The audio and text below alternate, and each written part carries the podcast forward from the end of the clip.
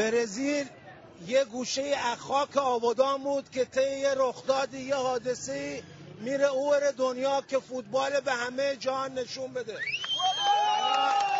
همه همه آبادانیا ساپالو دنیا و برزیل.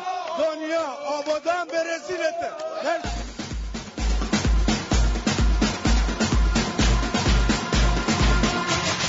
سلام به برنامه فوتبال کست ویژه جام جهانی. خوش اومدید. من رضا هستم. این هفته با گودرز و بابک و شایان در خدمتتون هستیم. یک مهمان ویژه داریم.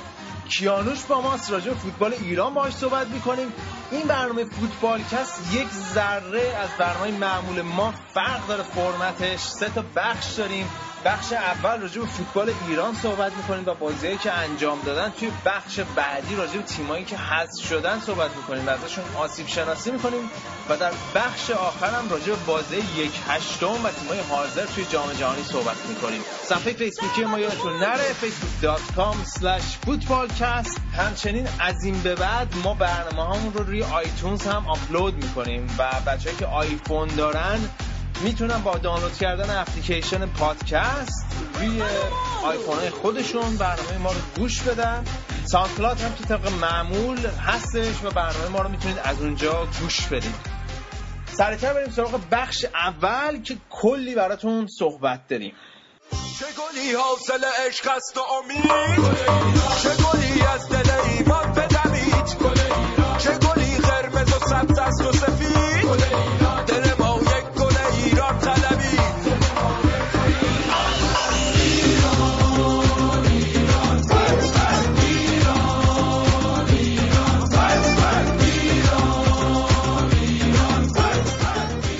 بخش با من گودرز و کیانوش مستقیمی نگاهی می‌کنیم به بازی های تیم ملی تو جام جهانی. کیانوش مستقیمی قبلا به عنوان مربی تیم ملی دستیار افشین قطبی بوده و الان هم تو لیگ برتر سوئد مشغول به کار هستش. سلام کیانوش.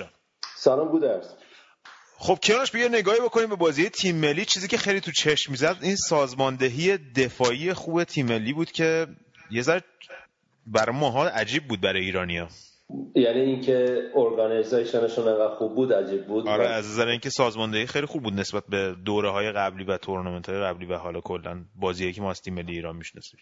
خب من به خاطر اینکه شما اگه به قول معروف برگردید به چهار تا پنج تا بازی دوستانه ای که ایران داشت قبل از اینکه بیاد وارد بازی جام جهانی بشه می‌بینیم که ما فکر کنم سه چهار تا بازی رو مساوی کردیم اگه اشتباه نکنم. و چند تا چند تا بدون گل بود. اگه خاطرم باشه.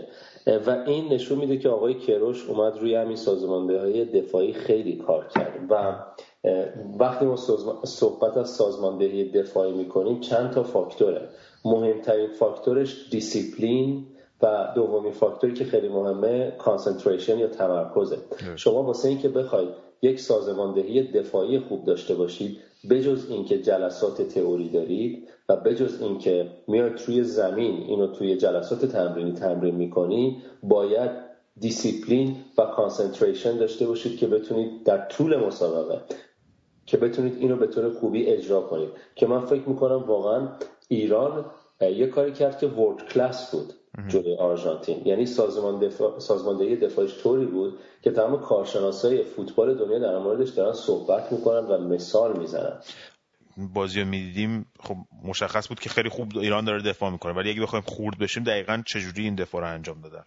ببینید دفاعی که ایران انجام داد اسمش از position defending یعنی دفاع منطقه‌ای با اون zone defending که همه می‌دونن فرق داره. اون واژه zone defending توی position defending دیگه نمیاد تو فوتبال مدرن. توی mark defending میاد که حالا واردش نمیشیم الان.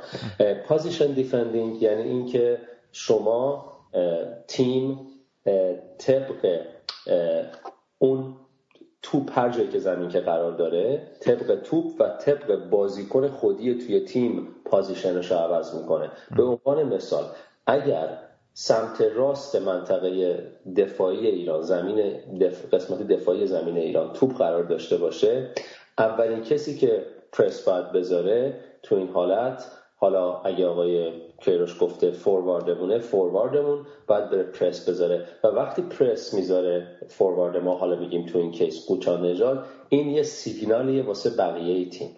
یعنی بقیه تیم اولین نفری که پشت قوچان نژاد بازی می‌کنه. وقتی زمانی که می‌بینه این بازیکن پرس می‌ذاره رو بازیکن حریف که توپ داره اون بازیکن باید اضافه شه و به قول معروف فضای پشت قوچان نژاد رو ببنده برای پاسهای احتمالی که بازیکن حریف می‌خواد بده. وقتی اون بازیکن میاد بازیکنهای بعدی هم میاد همینطور این تیم متمرکز, متمرکز میشه به اون قسمتی که توپ داره. یعنی اول پرس به اون قسمتی که توپ هست بعدش هم بازیکنها خودشون رو به قول معروف تطبیق میدن با بازیکنهای همتیمی خودشون. یعنی به اون سمت موف می‌کنن. و یه چیز دیگه که خیلی خیلی خیلی خوب ایران انجام داد این بود که وقتی یه بازیکن اول پرس میذاشت تمام تیم موو می‌کرد. به قول معروف فاصله بین خطوط مختلف ما حمله میتفیلد و دفاع فاصلهشون خیلی کم بود. یعنی ما فضایی به بازیکنهای آرژانتین یا حالا نایجریا تو این نمی‌دادیم. درست حالا کیانوش یه بحثی هم که یه ذره اجتماعی هست در مورد جامعه ایران اینه که یه سری از تماشاچی‌ها شاکی بودن مخصوصا تو بازی با نیجریه نیمه دوم که می‌گفتن چرا تیم حمله نکرد. تو بازی با آرژانتین هم البته یه ذره بدشانس بودیم. کلا سازماندهی حمله تیمو چطور دیدی؟ ما نباید این نکته رو فراموش کنیم که وقتی شما می‌خواید یه سازماندهی حمله خوب داشته باشید باید بازیکنات این قابلیت رو از نظر بدنی داشته باشن. آماری که از لیگ برتر گفته شده یعنی لیگ برتر خودش آماری گرفته و گفته حالا من نمی‌دونم آنالیزور تیم ملی بوده یا خود لیگ برتر این کارو کرده بازیکنایی که در لیگ برتر بازی می‌کنن میانگین بین 5 تا 6 کیلومتر می‌دونن. در صورتی که بازیکنهای اروپا بین 10 تا 11 کیلومتر هر بازی می‌دونن خب حالا ما قرار جلوی دو تا تیم قوی دنیا یعنی با نایجریا که یکی از قوی ترین تیم‌های آفریقا باید بگم و آرژانتین یکی از قوی ترین تیم‌های دنیا سفارایی کنیم باشون مسابقه بدیم اولین چیزی که مهمه همون سازماندهی دفاعی خوبه که گفتیم که ایران خیلی خوب انجام داد. و میانگین دویدن بازیکنان ده کیلومتر بود. بعد بعد ببینیم که تو این مدت کمی که اردو بودم تیم اتریش بود. من اتریش تمام بازیکنان رو در اختیار داشت نه توی اردوی آفریقای جنوبی. تو این مدت طوری کار کرد آقای کروش که ما تونستیم این دوندگی رو 5 کیلومتر برسونیم 10 کیلومتر. چیز ساده ای نیستش. خیلی. ما سه چهار تا بازیکن داریم که تو لیگ اروپا بازی می‌کنن. ولی خب با اینکه بازیکنهای خوبی هستن ولی باید ببینیم تو چه لیگی دارن بازی می‌کنن. قوچان نژاد که لیگ یک انگلیسه. شجاعی که لیگ دو اسپانیاست.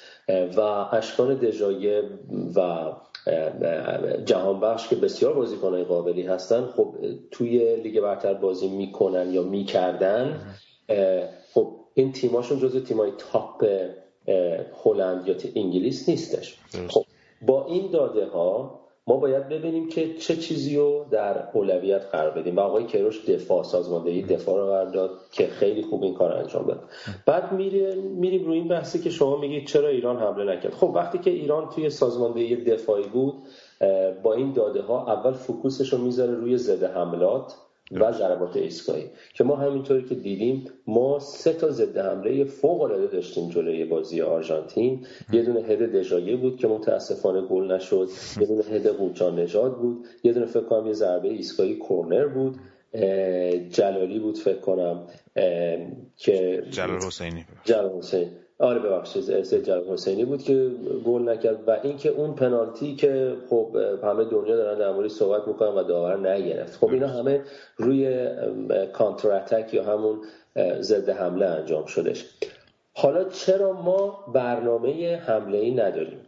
این صحبت برمیگرده به همین بحث قبلیمون که گفتیم در مورد بدنسازی شما واسه اینکه بتونید هم یه سازماندهی دفاعی خوبی داشته باشید هم یه سازماندهی خوبی تو حمله داشته باشید واقعا باید کار کنید تمرین کنید. شما وقت نمی کنید که بیاد یه سازماندهی دفاعی خوب تو این مدتی کم درست کنید بعد همون سازماندهی حمله به اون خوبی هم تو این مدتی کم درست کنید. دقیقا. اولویت میره به سازماندهی دفاعی. واسه اینکه تیمی که گل نخوره شانس گل زدنش همیشه بیشتره تا گل بخوره. هنوز تو بازی هست دیگه هنوز تو بازی هست. بعد سر سازماندهی حمله هم چند تا بحث میشه. اینا همه باید به بازیکن مفهوم بشه تفهیم بشه تو کلاس های تئوری بعد سر زمین توی تمرین های مختلف که شما چه پرسی می‌ذارید. های پرژر از بالای زمین می‌ذارید. لا پرژر از پایین زمین می‌ذارید. وقتی که پرس رو گذاشتی وقتی که توپو بردی باید چیکار کنی؟ مشکل شروع میشه که آقا ما الان توپ بردیم باید چیکار کنیم؟ شما وقتی که توپو می‌برید مثلا میگیم توی میانه زمین. باید ببینی که آیا تیمی که توپ اونجا دست داده متمرکزه. خب اگه متمرکزه تو شانس پاس های کوتاه شاید اونجا خیلی کم باشه. پس باید بازی رو جناح بازی رو عوض کنی. شاید احتیاج به عمق داشته باشی عمق دفاعی ایران که توپ پاس بدی به عقب و از اونجا جناح بازی رو عوض کنی. یا اینکه مثلا اگر فرصت باشه دفاع حریف هنوز منسجم نشده باشه پاسای عمقی بدی. همه اینا فلسفه مربیه فلسفه تهاجمی مربیه که باید اجرا کنه و احتیاج به زمان داره. یا اینکه یه زمانی هستش که شما مثلا دروازه‌بان شما توپو از جناحین روی سانتر دریافت کرده. بعد می‌خواد بازی رو سریع شروع کنه بعد ببینی که بازیکناتون کجا قرار دارن همه برگشتن تو فاز دفاعی یا یک یا دو بازیکن به دستور مربی هنوز بالا داری که می‌تونی سریع بازی رو توسط اونا به جریان بذاری. یا یه زمانی هستش که توپ و دروازه‌بان میکاره می‌خواد با یه فری کیک یا ضربه کاشته کوتاه شروع کنه به یه دفاع. همه اینا بعد بحث شه. کدوم بازیکن میاد توپگیری می‌کنه؟ یک نفر از بازیکنهای خط میانی باید توپگیری کنه.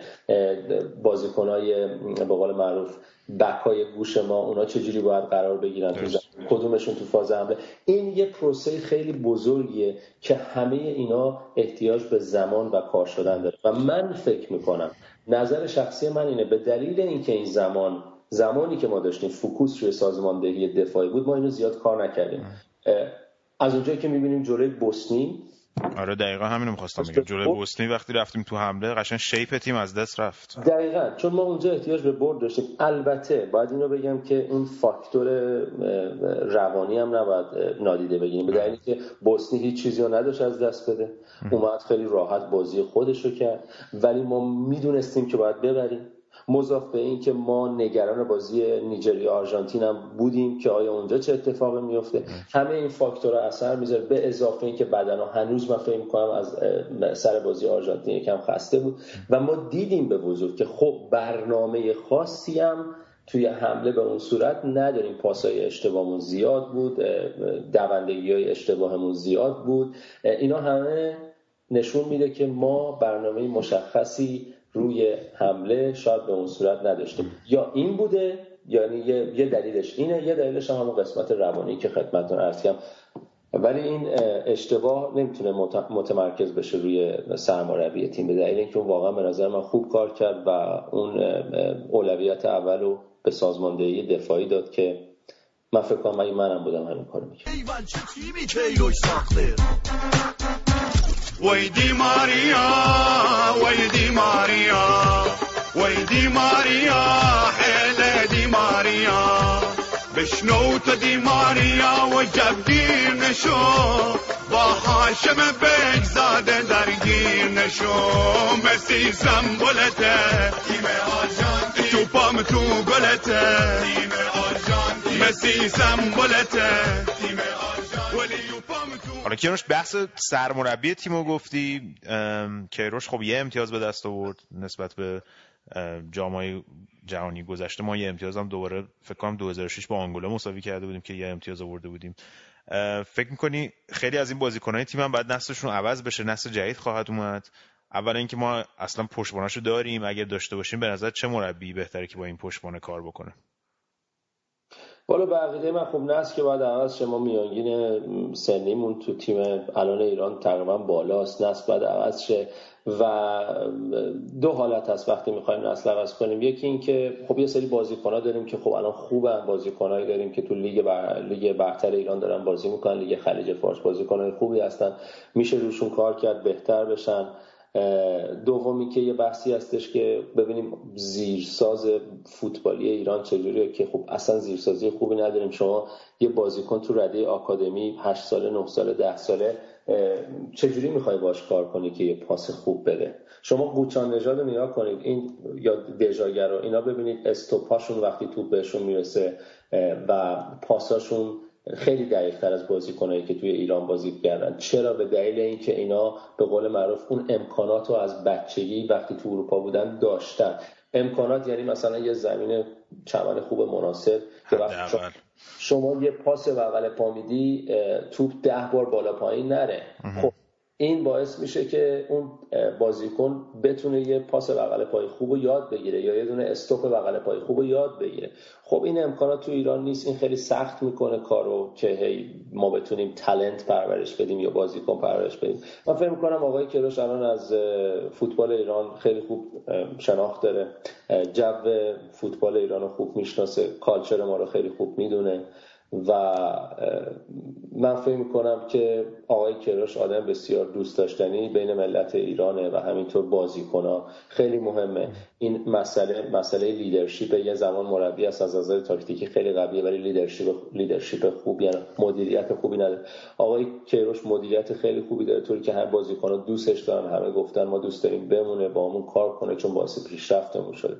من فکر می‌کنم گزینه داخلی من زیاد شناخت ندارم. خب به اون صورت از مربی داخلی ایران. ولی خب مربی خارجی هم فکر نکنم گزینه مناسبی باشه. واسه اینکه کی از آقای کیروش بهتر که بوده که رزومه انقدر بین المللی قوی مربی بزرگی. و من فکر می‌کنم امیدوارم واقعا فدراسیون فوتبال با آقای کیروش به توافق برسه که به پیشرفت فوتبال ایران کمک کنه واسه اینکه ما فاصله زیادی هم تا بازی های جام ملت‌های آسیا نداریم. حالا باید ببینیم تورنمنت دیگه چی میشه و کی رو نیمکت تیم ملی میشینه. دقیقا.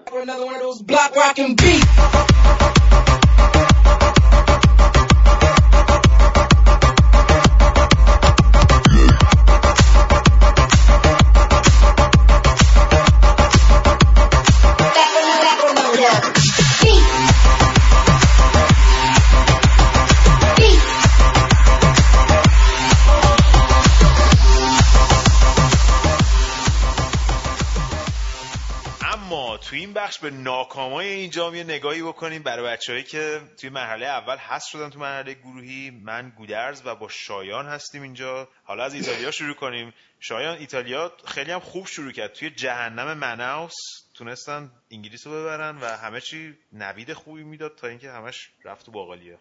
والا گودرز من اون شبی که موقع بازی تو وایبر به تو رضا تیکه مینداختم مثلا خودم باورم نمی‌شد. الان اینجا بشینیم با تو بس با هم دیگه راجع به تیمای حذف شده صحبت کنیم. ولی خب دیگه حقشون بوده حذف بشن دیگه به نظر من. خوب نبودن تو دو تا بازی. بود اولین چیز این که چیزی که قبلا نقطه قوت ایتالیا بود اون اتحاد و همبستگی که موجب شد اینا یه تیم بازی کنن تو اینجا بعد اینکه حذف شدن فهمیدیم که نبود. با مصاحبه هایی که شد و دعوایی که کردن و به هم یه توپیدن فهمیدیم که این آتیش زیر خاکستر بوده. اصلا اون جو یه دست تو تیم ملی.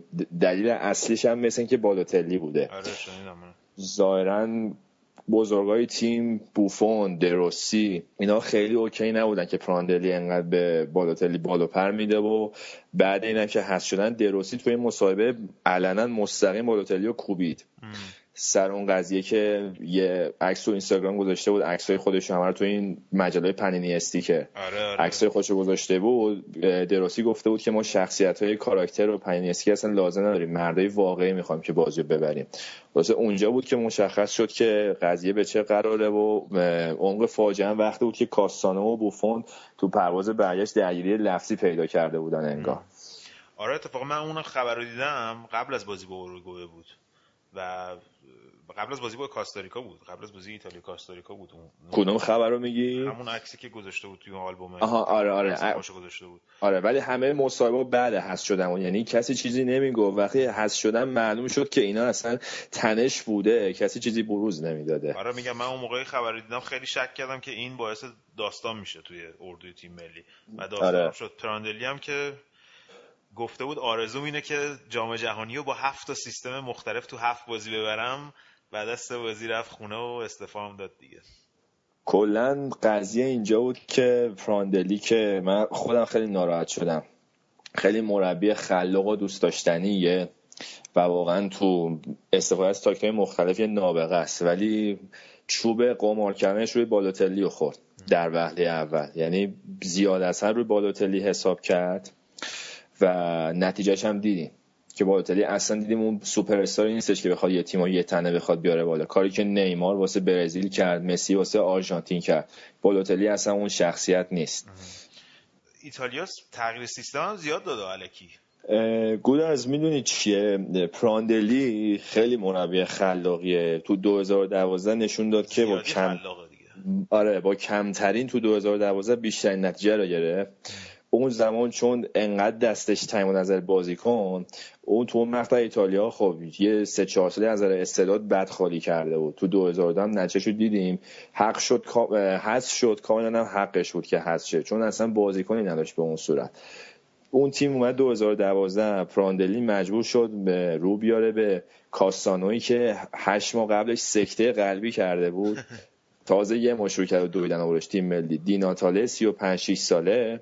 جیووینکوی که تو یوونتوس به زحمت بازیکن فیکس بود و بالوتلی که می‌بینیم چه آدم نامتعادلیه آره. و خلاصه با خلاقیت خودش نتیجه رو گرفت. خیلی هم عالی کار کرد. اونطوری که با اینکه تو بازی با اسپانیا چهار تا گل خوردن سوای بعد شانسی که با ده نفر شد ولی هیچکی بهش خورده ای نگرفت چون می‌دونستن که چه کاری کرده با اون ترکیب. ولی تو 2014 جام جهانی قضیه فرق داشت. تو این دو سال استعدادهای زیادی تو ایتالیا رو شده بودن. هرچند که خودشون تو مصاحبه همیشه سعی سطح توقع رو بیارن پایین بگن که نه ما شانس قهرمانی نیستیم. ولی زیر پوستی همه توقع از این تیم که خوب بیاد بالا چون بازیکن‌های خوبی رو کرده بود. این موبیله اینسینیه چلچی همین کاندروا. واسه همین پراندلی خیلی دستش باز بود. انقدر باز بود که خیلی راحت از جوزه پروسی صرف نظر کردش و همین کاستانو هم دقیقه 90 آخرش متقاعد شد که بیاره به جام جهانی. از دسترو بورینی لیورپول هم که کلا گذشت. همین دسترو تو روم خیلی خوب کار می‌کرد ولی راحت گذاشتش کنار. و اشتباهی که کردش بین همه اینا نقطه تمرکزش شد بالاتلی بیش از حد به یه ستاره بیش از حد. کلا محور تیمش رو گذاشت رو بوفون دروسی پیرلو بالوتلی که اون سه تا امتحان خودشون رو همیشه پس دادن. همیشه نشونن که تو سختترین شرایط عالی عمل می‌کنن. ولی بالوتلی اون شخصیت نبودش دیگه.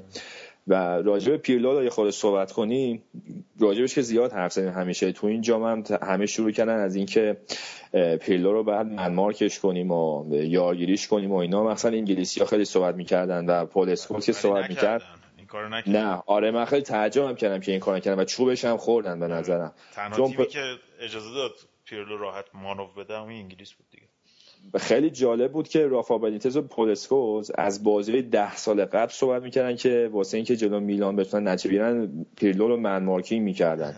ولی عجیب بود که الان من تو این تو بازی با انگلیس که این کارو نکرد انگلیس چوبش هم خورد هاجسون حالا به خاطر اینکه احتمالش زیاد بود که بخوان پیرلو رو یارگیری کنن حربه که به کار برد این بود که اومد 4 1 4 1 کرد. دروسی رو گذاشت که ضعف دفاعی پیرلو و وراتی رو پوشش بده. وراتی هم گذاشت بغل پیرلو که بشن دوتا playmaker به قول خود پیرلو حریف دائم بخواد حدس بزنه که بازی سازی با کیه. تو اون جلو هم که کانروان می‌شد مسئول پوشش بالوتلی و تا حدی هم مارکیزی که اینا دوندگیاشون زیاد بود و بالوتلی رو ساپورت می‌کردن. این بازی جلو این جلو انگلیس خوب جواب داد. ولی جلوی کاستاریکا و اوروگوئه خیلی گزینه‌ای بهتر داشت. یعنی من خودم آرزو به اون که از اول بازی 4 3 3 بچینه با چرچی و اینسینیه ایموبیلم اون نوک باشه. ایموبیله تو این بازی خوب بازی نکرد. دلیلش هم به نظر من این بود که همیشه یار تعویضی اومد. این فشار روش بود که تو همون 20 دقیقه نیم ساعت محدودی که داره بعد خودش نشون بده. مثل بالوتلی خیالش راحت نبود که بازی بعدم فیکس هر چقدر گند بزنه. آره. خیلی هم بد بازی کرده setup تیمم روی توانایی اون setup نشده بود دیگه سیستم نه اصلا بعد یه چیز دیگه راجع بالوتلی بالوتلی قدرت بدنی و تکنیکش و فیزیکش عالیه ولی فوق العاده بازیکن کم هوشیه مثلا بخوایم مقایسه کنیم نقطه مقابل اینزاگیه. جاگیریاش خیلی بده همین جاگیری های بدش هم باعث که تیم نتونه موقعیت زیاد خلق کنه. تو بازی با انگلیس ایتالیا مالکیت توپش بهتر از انگلیس بود. پاساش هم خیلی بیشتر بود. ولی شما خلاصه بازی که می‌دیدی می‌دیدی موقعیت های گل بیشتر برای انگلیس دیگه. شوت به دروازه انگلیس یه خورده بیشتر بود. یه دونه بیشتر داشت. حالا بیشتر به چشم میومد کلا. این دلیلش این بود که نقطه قوت ایتالیا اون وسط زمین بود. جایی که دروسی و پیرلو و وراتی هستن و مارکیزیو. ولی یه خط که میومدن جلوتر پشت محوطه حریف اونجا بازیکنی نداشتن که با دوندگی زیاد با سرعتش با شوت زنیش موقعیت خوب ایجاد کنه. بالوتلی هم که اون گماگور بود به مدافع حریف. همیشه چون بد جاگیری می‌کنه نمی‌تونن واسش راحت پاس بندازن. میگم بازیکن کم از این لحاظ. حالا تورنمنت تلخ بود برای ایتالیا ولی فکر کنم خیلی جوانای خوبی دارن میان. یه سری هم که دارن میرن. از نسل قدیم بعد ببینیم آینده این تیم چی میشه. گودرز امضایی که پراندلی از خودش رو این تیم به جای گذاشت بازی مالکانه قشنگشون بود و مخصوصا پاسکاری های خوبشون. و یه چیزی که خیلی تو, تو ایتالیا تو بازی ایتالیا ویژگی بارزش بود به چشم اومد بازی ساتیش از عمق دفاع بود. اصلا شما نمی‌بینی که دروازه‌بان بزنه زیر توپ توپو بندازه وسط زمین. همیشه توپو میکاش یا مینداخت واسه دفاع. بازی سازی از عمق دفاع شروع می‌کنن. وقتی هم دفاع زیر پرس بود. تو سختترین شرایط که حریف شدیدا پرس می‌کرد بازم نمی‌زدن زیر توپ. انقدر پاسکاری می‌کردن حتی پاسکاری با ریسک بالا تا بالاخره از زیر فشار در میومدن این نکته خیلی مثبتش بود که دلیلش هم همینه که ایتالیا آمار پاسکاریش خیلی خوب بود. تو بازی ما انگلیس هم رکورد جام جهانی و اصلا 66 به بعد عوض کرد. با 94 درصد حدودا دقت پاس. ولی نقطه منفیش که خیلی به چشم اومد به نظر من نسبت به ایتالیای گذشته ضعف مدافعاش تو کار دفاعیه. این بهترین دفاع ایتالیا ما بگیریم کیلینی. با ایتالیای ده سال پیش مقایسه کنیم اونجا به زحمت نیمکت نشین می‌شد. اصلا قابل مقایسه با امثال مالدینی و نستا و کاناوارو نیستش. بالزالی هم که جدیدن بازیش بگیر نگیر داره. فقط میشه رو اون سمت چپ و راستش اون متو دارمیان و دیشیلیا حساب کرد که پدیده هستن به نسبت آره. بازیکنهای خوبی هن جا واسه پیشرفت زیاد دارن. ولی تو آینده ایتالیا تو هافک و ما بین هافک و مهاجمای جوانای خوبی داره. یه تیمی که می‌تونه که یه تیم رو حساب اینا بسازه واسه تورنمنت های بعدیش یورو جام جهانی بعدی. ولی تو عمق دفاع به نظرم به مشکل می‌خوره همچنان. الان جایگزی هم نره واسه اینا بسازه. یه بازیکن جوان که بیاد میشه دفاعی بی تجربه.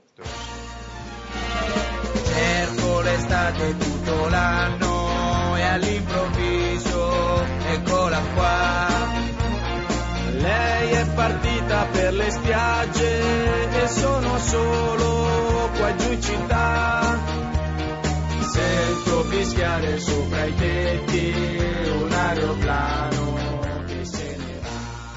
خب گود از حالا صحبتشو کردیم همین پنج دقیقه پیش. من اول از همه بازی اولشون خیلی تعجب کردم که پیرلو رو یارگیری نکردن. کلا چجوری این تفکرات هاچسون؟ ببین هاجسون من کلا یه مربی محافظه کاره من اول اینجا شروع کنم که یه مربی محافظه کار و سنتی هستش. رکوردش اینو نشون میده. از وقتی که اینتر بود تیم ملی سوئیس بود توی سوئد بود حتی تو تیمای پایینتر که توی انگلیس بود و حتی از لیورپول هم که انداختنش انقدر نوع بازیش انقدر بد بود و اصلا به دل نمیشینه بیشتر به درد تیمای کوچیک می‌خوره که مثلا میان یه سیستم دفاعی میچینن یه چیزی بودی که این جو امسال بازی لیورپول یه ذره اینا رو گرفت قبل از مسابقات. گفتم ما می‌خوایم بیایم مثل لیورپول حمله ای بازی کنیم تهاجمی بازی کنیم فلان اینا. ولی خب این تو سیستم اصلی هاچستون نیست. کاملا استخوانبندی تیمتون هم نشون می‌داد دیگه. رسما آره. لیورپول بود داشت بازی می‌کرد. آره ولی این بالانس رو درست نکرده بود بین حمله و دفاع. یعنی یه سری بازیکن گذاشته بود و به نظر من سیستمی که انتخاب کرده بود اصلا سیستم مناسبی برای ابزاری که داشت نبود. یعنی سیستم 4 2 3 1 وقتی شما دو تا هافبک دفاعی تخصصی نداری؟ یعنی نه جرارد نه هندرسون هیچ کدومشون هافبک دفاعی نیستن.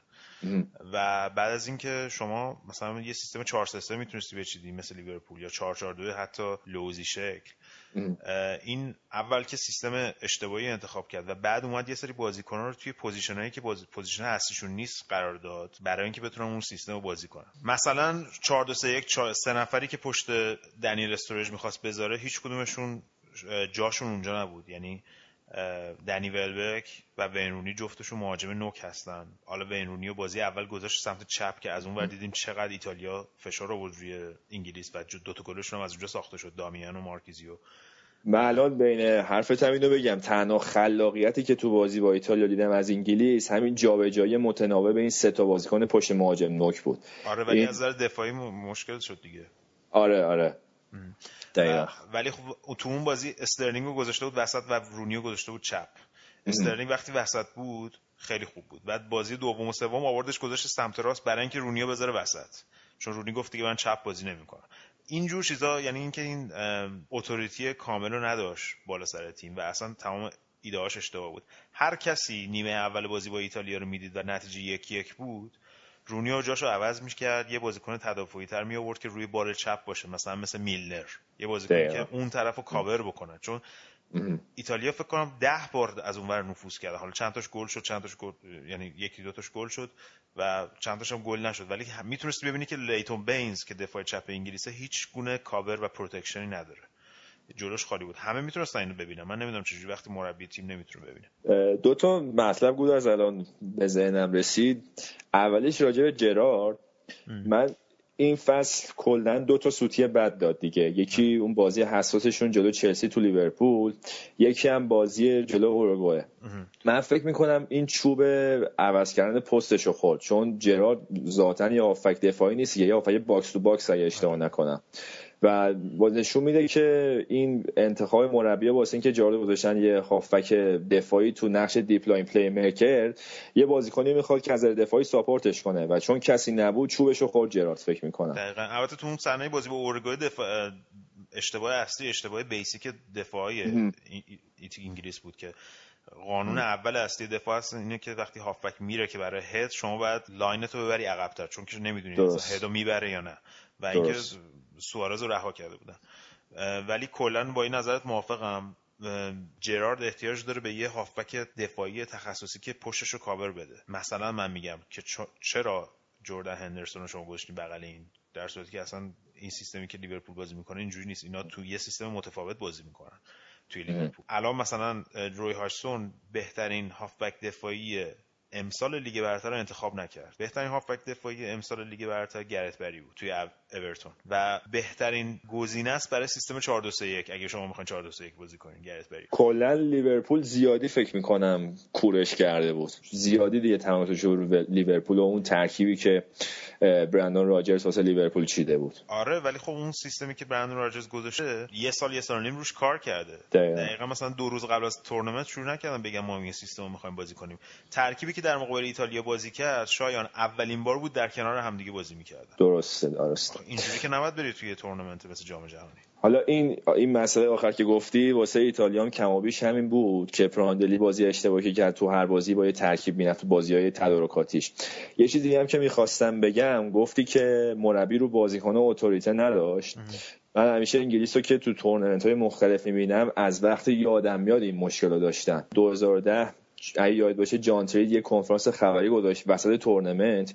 گفتش که ما بازیکن اگه به نظرمون بیاد که ترکیب تیم بازی تاکتیکی تیم مشکل داره به سرمربی میگیم آره در صورتی که من به نظرم اصلا بازیکن تو جایگاه نیست که بخواد مربی همچین حرفی آره بزنه. مثلا به عنوان کاپیتان تیم بعد از اولین بازی اومد از تاکتیکای کاپلو انتقاد و باز یه خورده بخوایم جلوتر کلا به نظر من یه خورده ذهنیت بازیکن انگلیسی قبل تورنمنت ها خرابه. تو کل سال همه توقع رو از انگلیس میارن پایین. میگن که اصلا تیمی نیست که بخواد شانس قهرمانی باشه و فلان و فلان. دو هفته مونده به جام یو همه شیر میشن که ما داریم میریم مثلا واسه قهرمانی. جو هارت میگه که من اصلا عادت به بردن دارم ما واسه باختن نیومدیم. یکی خوب ازش بپرسی که تو تالا چیا بردی که داری اینقدر بایتون از قهرمان شدن حرف می‌زنی؟ به نظرم این ذهنیت خیلی ذهنیت مناسبی نیست واسه شروع تورنمنت. البته ذهنیتی هست که معمولا توی مطبوعات به وجود میاد توی انگلیس خیلی جو میدن یهویی سه شیرها و فلان و اینا بریم بریم و اینا. اینو قبول دارم ولی به نظر من ضعفای انگلیس کاملا مشخص بود. یعنی یکی ضعف دفاعی بود. حالا در صورتی که دیدیم همه گلایی که خوردن تقریبا ضعفای فردی دفاعی بود. یعنی شما مثلا می‌تونی ببینی که گل گلایی که از اوروگوئه خوردن اگه یه دفاع درست بود همشون برطرف می‌شد. ولی از اون طرف می‌تونی ببینی که این دفاع توی مرحله مقدماتی مقدماتی جام جهانی بهترین دفاع بوده. و اینا مثلا اینا همش با هم در بعد ببینیم که توی این مدت مربی چیکار کرده. ولی از نظر نوع بازی مثلا بازی با ایتالیا خیلی امیدوار کننده بود به نظر من نسبت به بازی 2012 کی کردن. نوع نگاه مثبتتر بود ولی انگار مربی مربی نیست که بتونه این کار بکنه. بعد یه چیز دیگه اینه که شاید حالا وسط حرفت این این هستش که مربی باید مربی باشه که بتونه اینا رو بهشون انگیزه بده. مثلا شما می‌بینی روبرتو مارتینز تو اورتون برندون راجرز تو لیورپول این کار انجام میده. ونگال الان توی هلند داره این کار انجام میده. سمپاولی مال شیلی. هررا مال مکزیک. مربی اینجوری هستن. حتی کلینزمن تو آمریکا. ببین چه جوری داره با اون تیم کار می‌کنه با منابعی که داره. این همچین چیزی رو انگلیس کم داره به نظر من. دقیقا حرفی که می‌خواستم بگم و زدی. به نظرم اون ذهنیت برنده سالاسی که از تیم ملی انگلیس رفته. کسی هم تا الان نتونست هنوز تزریق کنه بهشون. هر چقدر خوب بازی کنن بازم اون ذهنیت برنده رو ندارن که تو شرایط حساس بخوان خوب اجرا کنن. خب حالا به نظرت گودرز برای آینده این تیم ملی انگلیس کجاها بعضش توپه کجا به مشکل می‌خوره؟ اولش که از بالا شروع کنیم مربیگری افتضاحه. یعنی یه مربی می‌خواد که یه فلسفه مشخصی داشته باشه. دو روز قبل تورنمنت نیاد بگه فلسفه می‌خوام عوض کنم توجهی بکنم. بعد این سیستم رو باید بذارن چهار سال کار بکنه تا جام جهانی بعدی. توی دفاع خیلی مشکل دارن به نظر من انگلیسی ها دفاع شخصی خیلی مشکل دارن. دفاع چپ و راستشون حالا دفاع راست مثلا کایل واکر اگه برگرده خیلی خوب میشه. دفاع چپ لوکشا و بینز دارن. توی هافبک خب جرارد و لمپارد میرن. بعد ببینیم که بین بارکلی و ویلشر و هندرسون و اینا کدومشون مثلا میاد میشه بازیکن جدید که بتونه رهبری بکنه خط هافبک انگلیس و این خیلی به نظرم فقط اون ویلشره می‌تونن خوب مانور بدن. آره ولی ویلشر هم آخه فیتنسش مشکل داره. اینکه هیچ وقت مثلا همش مصدوم میشه یه فصل کامل هیچ وقت fit نیستش. به خاطر همین نمیشه روش حساب کرد. بعد ببینیم کدومشون هستن. میان این چیزو می‌گیرن دستشون که پرچم می‌گیرن دستشون تو خط هافبک. از اون طرف هم توی خط مهاجم خیلی بازیکن جوون داریم که هم تکنیکی هستن برخلاف سنت انگلیسی ها و خیلی تکون می‌خورن. خیلی جاهاشون عوض می‌تونن بکنن. به نظر من اگه یه مربی خوب بالا سر حالا امروز مثلا صحبت کلینزمن بود. همه مطبوعات انگلیس نوشتن کلینزمن رو بیارین انگلیس. یعنی واقعا مثلا یه مربی اینجوری که یه فلسفه مشخص داشته باشه کار باشون بکنه تمرین باشون بکنه. به نظر من الان تیم ملی انگلیس یه تیم درجه دو در اروپا هستش و اگه به داد این تیم نرسن چون بازیکناشون هم توی چمپیونز لیگ و اینا بازی نمی‌کنن به اون صورت. یا انتخاب اول نیستن تو تیماشون. و تو لیگای دیگه هم که بازی نمی‌کنن. به نظر من اگه یه فکری نکنن تا چند وقتی که انگلیس برای حتی رفتن به این تورنمنت هم به مشکل می‌خوره. چون یه مورد فکر می‌کنم برعکس اینکه بیپولی تو چمپیونز به ایتالیایی ها ضرر زده ولی واسه بازیکناشون کمک کرده تو این یه مورد. آره خیلی خوب. آره مجبورن که از بازیکنای داخلیشون استفاده کنن. واسه همین همین دو سه سال یه سری استعداد خوب واسهشون در اومده. فکر کنم انگلیس هم بعد بگردن یه جوری مخ مورینیو رو بزنن. واسه سرمربیگری.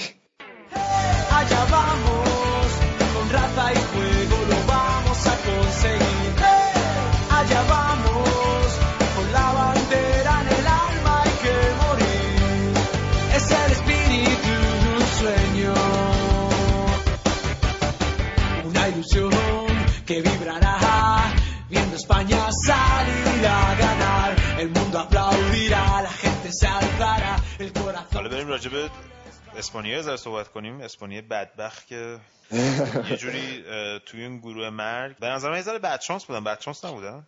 آخه مسئله اینجاست که من راجع به ایتالیا می‌تونم این حرف رو بزنم که خوب بازی کردن. با اینکه عالی نبودن. ولی حتی جلوی اوروگوئه اگه اون اخراج به نظر من پنج و پنجه مارکیزیو نبود. ایتالیا سود می‌کرد.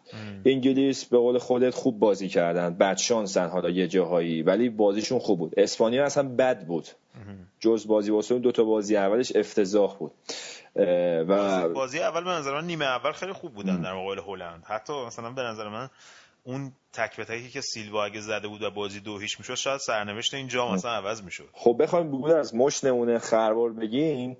وقتی که از یورنته میگذره تورس هم همچنان می‌ذاره اون نوک حمله دیگه چوبشو بعد یه جا بخوره دیگه. تو انتخاب بازیکناش نگردو نگردو هم خط زد. مثلا نگردو خیلی بد عمل کرد. بعد بارسلونا الان تیمی که تو سرازیریه و هنوز یعنی عجیبه که وقتی می‌بینیم استخون بندی تیم از بازیکنای بارسلوناست. همون همین که بازیکنایی که از رئال بودن به غیر از حال راموس و کاربخال مثلا کاسیاس دو تا بازی آخر فصلش خوب نبود. توی چمپیونز لیگ هم فینال سوتی داد. دو تا بازی آخرم که رئال تو لیگ داشتن سوتی داد. از اون طرف ژاوی آلونسو هم که بازی فینال فینال بازی نکرده بود. فکر کنم مثلا از روحی آماده نبودن. کلا به نظر من مثل پراندلی که رو بالوتلی قمار کرد و ضربه خورد دلبوسکه تو تیم ملی رو چند نفر همینطوری قمار کرد چون فکر کرد قبلا جواب پس دادن اینا خوب عمل کردن. تو این تورنمنت هم سنشون رو ندید گرفت. ولی خب چوبشو خورد دیگه اینجا. بعدش مشکل اعتماد به نفس هم هست. یعنی شما وقتی اشتباه می‌کنی تو بازی دوم دیدین دیگه بازی باشه. یه پاس دو متری ژاوی آلونسو نمی‌تونست بده. یعنی انقدر این اعتماد نفسش اومده بود پایین و انقدر مثلا کاسیاس اون توپی که مشت کرد. خب اون وقتی بازی اول تیم 5 تا می‌خوره دیگه جمع کردن اون تیم کار هر کسی نیست. شاید مثلا محال باشه. آره. دیگه اون روحیه‌شون داغون میشه دیگه. 5 آره. تا گل می‌خورن. حالا آینده اسپانیا من به نظرم روشنه. چون انقدر بازیکن دارن و انقدر و انقدر این جوونه پشت خطشون هستن که اینجا بهشون بازی نرسید. من فکر کنم خیلی راحت بتونن این دوران گذار رو بگذرونن. فکر کنم اسپانیا سریع برگرده. دقیقا منم قبول ندارم که اسپانیا بخوام بگیم فوتبالش تموم شده دی و فول کرده و حالا یه, یه چیزی هم اینجا بخوام بگم شاید خیلی بی نباشه. می‌بینم خیلی بحث یاده که این مدت قوی ترین لیگ مال چه کشوریه؟ فکر می‌کنم از دیگه اوایل دهه 2000 به جلو اسپانیایی ها کامل قبضه کردن اروپا رو. حالا از رئال و بارسا که تو چمپیونز لیگ بگذریم شما بازی های یورولیگ و نگاه کنی یا یوفا کاپ قدیم دیگه تیمای اسپانیایی قشنگ خیمه زده بودن. یه سال در میون فکر کنم کاپاشونو میبردن. یا شاید هم پشت سر هم. و این نشونه که اسپانیایی تو این 10 سال 10 سال 15 سال خیلی فوتبالشون کشیدن بالا. الان هم انقدر استعداد دارن که واسه تورنمنت بعدی فکر کنم 11 تا اصلی کامل بزنن کنار بازم خیالشون راحت باشه. دقیقاً. یه, یه تیم جدید بدن بیرون. من یه آمار می‌دیدم حالا همین بحث فوتبال انگلیس و لیگ برتر و فوتبال اسپانیا باشه. یعنی بین مثلا 10 تا بازی که انجام میشه بیشترین درصدش فکر کنم یه چیزی هولوش 60 درصد بازیکنایی که توی 11 نفر اول هستن بازیکنان اسپانیایی هستن. تازه لژیونر هم کم نداره. تازه تازه بازیکنای تیم دومشون که یعنی تیم ملی مثلا مثل ناباس نگردو سیلوا اینا تو لیگای دیگه دارن بازی می‌کنن. فابرگاس. بعد شما میایین دومیش آلمان هستش بعدش ایتالیا. بعد که شما می‌بینین انگلیس درصدش 20 درصده. یعنی نسبت به آلمان که 50 درصده بالای 50 درصده و نسبت به اسپانیا که 60 درصده. حالا ایتالیا رو الان نمی‌دونم فقط می‌دونم که رده سوم هستش. ولی اینجا مشخص میشه که چرا تیم ملی انگلیس بازیکن نداره. تازه اونایی هم که داره از تیمای درجه دو سه هستن. فقط اونجا بهشون بازی می‌رسه. بعد شما میایین توی چمپیونز لیگ می‌بینین که بیشترین هر هفته که بازی ها انجام میشه بیشترین تعداد بازیکن مثلا اسپانیایی بعدش آلمانی بعدش ایتالیایی. همینه. این بازی های پرفشار انجام میشه تجربه پیدا می‌کنن و ساخته میشن. و, فکر کنم که آینده برای فوتبال اسپانیا همچنان روشن خواهد بود. این وسط فقط جایی که به نظرم احتمالش هست که مشکل بخورن خود دل است. مربی که به نظر به لحاظ آمار فکر کنم روش نیست دیگه. هرچی که ممکن بوده برده. جام آره. جهانی یورو Champions League. ولی خب هر مربی یه دوره ای داره. هم سنش رفته بالا هم شاید یه تفکراتش قدیمی بشه. و به نظرم یه اندیشه نو می آوردن واسه تیم بهتر از این بود که دوباره وایستن پشتش واسه یورو 2016 الان امیدشون خیلی به لویز انریکه است که تو بارسلونا حالا چهره بشه و شاید هم بعدا بخوان رو تیم ملی واسه تو تیم ملی روش حساب کنن. ولی تو روم که بود خیلی افتضاح بود. اصلا نشونایی از یه مربی صاحب اندیشه رو نداشت. فکر نمی کنم تو بارسلونا خوب جواب بده. حالا بعد ببینیم بعدا. و این بود تیم های بدبخت اینجا. آقا گاز سوارز هم یه سیخ می‌زنیم بهش.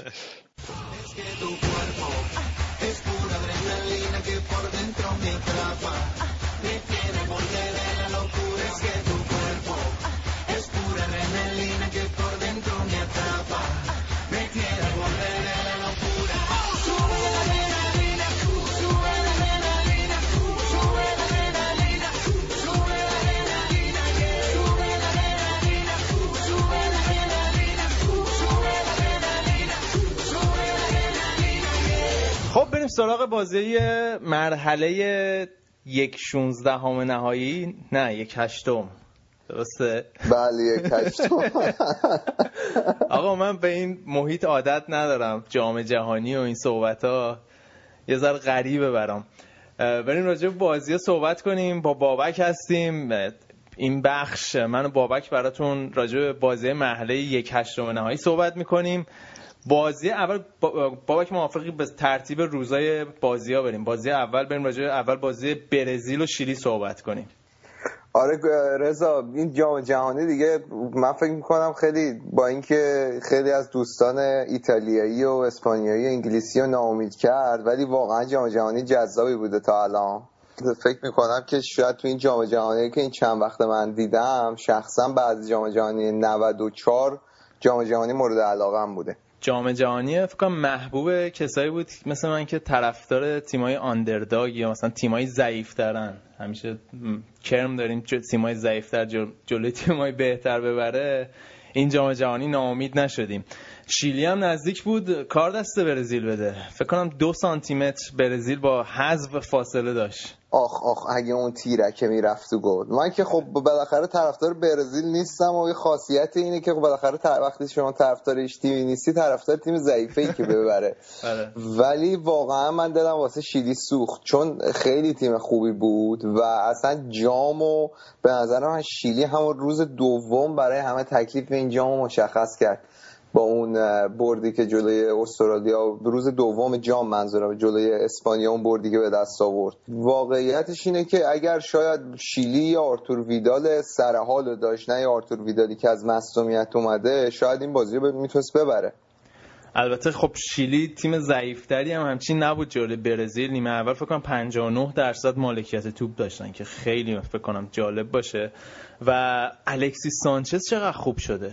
برخلاف اینکه حالا توی بارسا از گوشه ها ازش بازی می‌گیرن که توپ رسونی کنه به مسی الان توی شیلی دیدیم که توی پست خودش چقدر بازیکن تواناییه.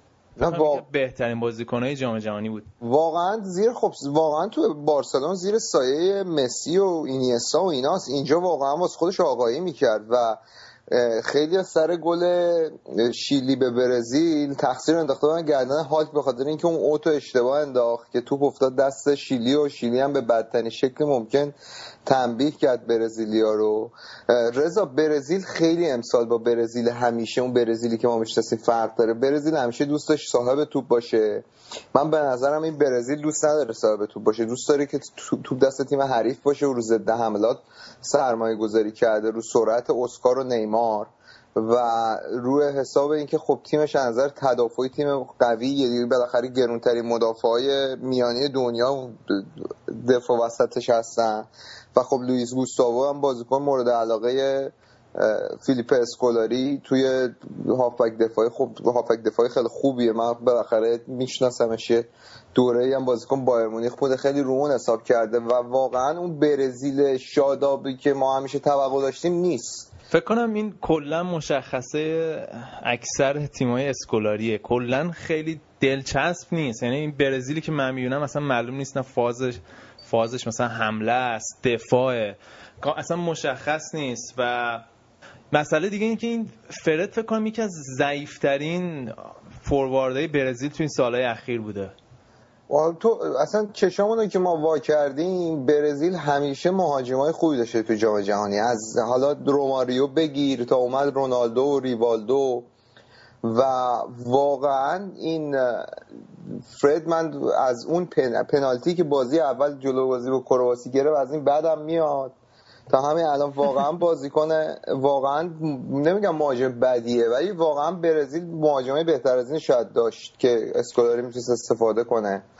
و حتی اگر هالکو جای فرد بذاره. چی میگم مهاجم نوک که در واقع پست تخصصی هالک هم مهاجم نوکه و بیاد مثلا به بازیکنهای دیگه تو کنار استفاده بکنه شاید نتیجه بهتری بگیره. ولی من بعید می‌دونم برزیل از پس کلمبیا ور بیاد. خیلی کلمبیا شاخه. آره کلمبیا گفتی. کلمبیا فکر کنم شاخترین تیم جام بوده بدون اقراق تا الان. البته این واقعیت هم باید در نظر بگیریم که با تیمای تیم س... یعنی سختترین تیم که باش بازی کردن تا الان اوروگوئه بوده که تحت شوهای اون مسائل سوارز و گاز گرفتن و اینا بوده. ولی واقعا تیم باثباتی بوده. این خامس رودریگز عجب بازیکنیه. یوهویی اصلا رو شده. حالا فکر کنم همه فکر می‌کردن که با مصدوم شدن فالکاو از قبل جام جهانی جوری اصلا کلمبیا از قبل اوت شده بود. ولی جیمز رودریگز یه کاری کرد که اصلا همه فکر کنم فالکاو رو فراموش کردن اصلا. آره البته یه چیزی بگم. اسمش جیمز نوشته میشه ولی. چی میگن؟ کلمبیا بهش میگن خامس. ما اینجا جیمز صداش می‌کنیم. آره. آره. ولی واقعا واقعا تیم جوون آینده داریه. من خیلی دوست دارم برزیل رو بزنن. چون من برزیل احساس می‌کنم که یه ذره داره از شرط میزبانیش دیگه زیادی استفاده می‌کنه. و اون اون برزیلی که تو جام کنفدراسیون اومد و خیلی قوی همه تیم‌ها رو برد به اسپانیا سه تا زد تو فینال نیست. اون برزیل واقعا. آره روی این مسئله برام جالبه. فکر کنم اسکولاری هم خیلی داره حساب می‌کنه. روی این مسئله میزبانی و سرود ملی بخونیم و همه شعار بدن. ولی واقعا تیمایی که جلوی برزیل تا حالا بازی کردن یک جای اصلا ترس ندارن از این تیم و جو استادیوم تا حالا اونقدر رو تاثیر نداشته روی این تیم ها فکر کنم یه دلیلش هم اینه که به حال دانش فوتبال این روزا خیلی پخش شده توی کشورهای مختلف و یه تیمی مثل شیلی مثل میاد اونجوری جلوی برزیل بازی می‌کنه و مطمئنا کلمبیا خیلی دردسر برای برزیل درست می‌کنه. اگه اتفاق عجیب غریبی نیفته. ولی حالا یه خود راجع کلمبیا بخوایم کلمبیا و اروگوئه صحبت بکنیم. حالا اروگوئه واقعا خیلی کار بزرگی کرد به نظر من تو گروهی که سه تا قهرمان جام جهانی برای اولین بار با هم توی گروه بودن. تونست بیاد بالا توی بازی سرنوشت ساز انگلیس رو ببره. اون سوارز هم که واقعا پدر شما انگلیسی ها رو در آورد. و واقعا با خیلی سخته تیمی که بازی اولش رو توی جام جهانی ببازه بتونه از گروش بیاد بالا. حالا نگم 80 درصد تیم ولی یه بخش عمده تیم مثلا بار تیم روی دوش سوارز بود. و یه جورایی با اون حرکات خودش کلا تیمو نابود کرد دیگه. حالا درسته جلوی انگلیس بردن و در نهایت باعث صعود تیمش شد ولی فکر کنم بزرگترین ضرر رو به تیم ملی اروگوئه زد. چون واقعا بدون سوارز خیلی تیم آشغالی بودن جلوی کلمبیا. آره. تو خب این اصلا آمار بهترین صحبت رو می‌کنه دیگه. دو بازی سوارز بود دو بازی بردن دو بازی سوارز نبود دو بازیشو باختن. و واقعا حالا من کاری ندارم. من خودم طرفدار بازیکنهای یه خود مورد دارم. یعنی احساس کنم اینجور بازیکنها با اینکه خیلی حاشیه دارن ولی یه انگیزه رو میارن تو زمین نه دیگه این مورد گاز بگیرن دیگه. آقا ملو ملو گاز ملوتر از دفعه قبل. گاز گرفت به خدا. این دفعه قبل خیلی بد گاز گرفت. اون بازی با آژاکس یادتی چی شکلی تو آژاکس بود گاز گرفت بهش لقب آدم خاره دادن. ولی توی انگلیس که خیلی صحبت این بود که مخصوصا این کاری کرده که انتقالش به بارسلونا رو تسهیل کنه. حالا بالاخره بازار شایعات نه ولی خب مشکل روانی داره دیگه. فشار بازی که خیلی زیاد میشه می‌زنه کارهای عجیب غریب می‌کنه دیگه. آره ولی ببین مثلا من یادم توی جام جهانی 94 یادم نمیاد کدوم بازیکن ایتالیا بود تو بازی ایتالیا اسپانیا. ولی یادم بازیکنی که مشت خورد تو دماغش لویز انریکه بود. دماغ لویز انریکه شکست. حالا درست گاز گرفتن چیز عجیبیه. یعنی هر کسی تو فکر نکنم تو جام جوام متمدن بیاد کسی گاز بگیره. ولی بالاخره آخرش اینه که واقعا ضرر می‌دونی آسیب جسمی سنگینی به حریف مقابلش وارد نمی‌کنه. در نهایت. دیگه بیاد شونشو بکنه بخوره. ولمون کن بابا چیم بابا. من نه من به نظرم اونقدر که حالا محرومیتش که حقش بود باید محروم می‌شد. ولی دیگه خیلی هم دیگه دارن زیادی دیگه محرومش کردن و اینا. واقعا حیفه. لوئیس سوارز با اینکه آدم دیوونه یه ولی فوتبالیست دوست داشتنیه. خب از اینا که بگذریم بریم سراغ بازی هلند و مکزیک و یونان و کاستاریکا Je doet het uit de laan, want we gaan naar het TK met Mark van Bommel en Van der Vaart. Wesley Sneijder aan de bal, winnen we van Portugal. We vegen ze allemaal van de kaart. En met Johnny achterin gaat er echt geen bal meer in. Hij gooit de hele boel op slot. En met Ibi langs de lijn loopt de aanval als een trein. We winnen keihard elke pot. Wordt de revanche, niet alleen tegen Spanje. All dressed in die shit, we komen black en oranje. Wie maakt zich druk om de pool? خب بریم سراغ بازی هلند و مکزیک راجب هلند من اولین چیزی که می‌خوام صحبت کنم آرین روبنه درسته خیلی بازیکن کثیفی بود جلوی مکزیک با اون حرکتش منظر تو پنالتی بود یا نبود والا من فکر کنم داور جبران کرد چون آخر نیمه اول یه ضربه پنالتی به نفع هلند نگرفت. یه پنالتی رو روبن بود. آه. و نیم آخر نیمه دوم فکر کنم جبران کرد که خیلی هم دیگه تو فیسبوک و این ورام ورم دیگه مثل اون گل ومپرسی که ومپرسی و لباس سوپرمن تنش کردن و اینا. روبن هم از نشدین از صخره نگفتن داره میفته عکسش شد مونتاژ کردن و اینا. خیلی دایف بود به نظر من. البته از اون صحنه‌ای بودش که یه سریا میگن پنالتی بوده. جای بحث داشت. ولی به نظر من که خیلی دایف بود. نبود دیگه گرفت. حالا از آره پنالتی رو آره فروخت به داور به قول انگلیسی ها. حالا از این صحنه که بگذاریم خیلی فرم روبن خوبه. یعنی توی بایرن هم فکر نکنم امسال اینجوری بازی می‌کرد. نه واقعا اصلا اون روبن امسال روبن شاید سال پیش بایرن اینطوری بود. ولی روبن امسال بایرن اینطوری نبود. خیلی توی هلند امسال داره خوب بازی می‌کنه. رضا خود هلندیام من اینجا دو سه دوست هلندی دارم. خودشون هم از روز اول که باشون صحبت می‌کردم اصلا توقع نداشتن تیمشون از گروه بیاد بالا. هلند خیلی محکم جلوی اسپانیا شروع کرد و واقعا خب بازیکن مثل وزنی اشنایدر ما فکر کردیم تمام شده. آره. ولی اومد و یه گل خیلی خوب زد جلو مکزیک هلند رو به بازی برگردون و جالبیش هم اینه که از جمله معدود تیمایی هم هستن که دارن با سه تا دفاع بازی می‌کنن. ولی فنخال جلوی بازی با مکزیک خیلی می‌گفتن از موی سیوی تبدیل شد به الکس فرگوسن. چی بود قضیهش آقا این داستان اینه که این ساعت آبخوری که می‌ذارن فخال مثل که از این فرصت خیلی اس- استفاده کرده و کل سیستم تیم عوض کرد رابین ون پرسی آورد بیرون.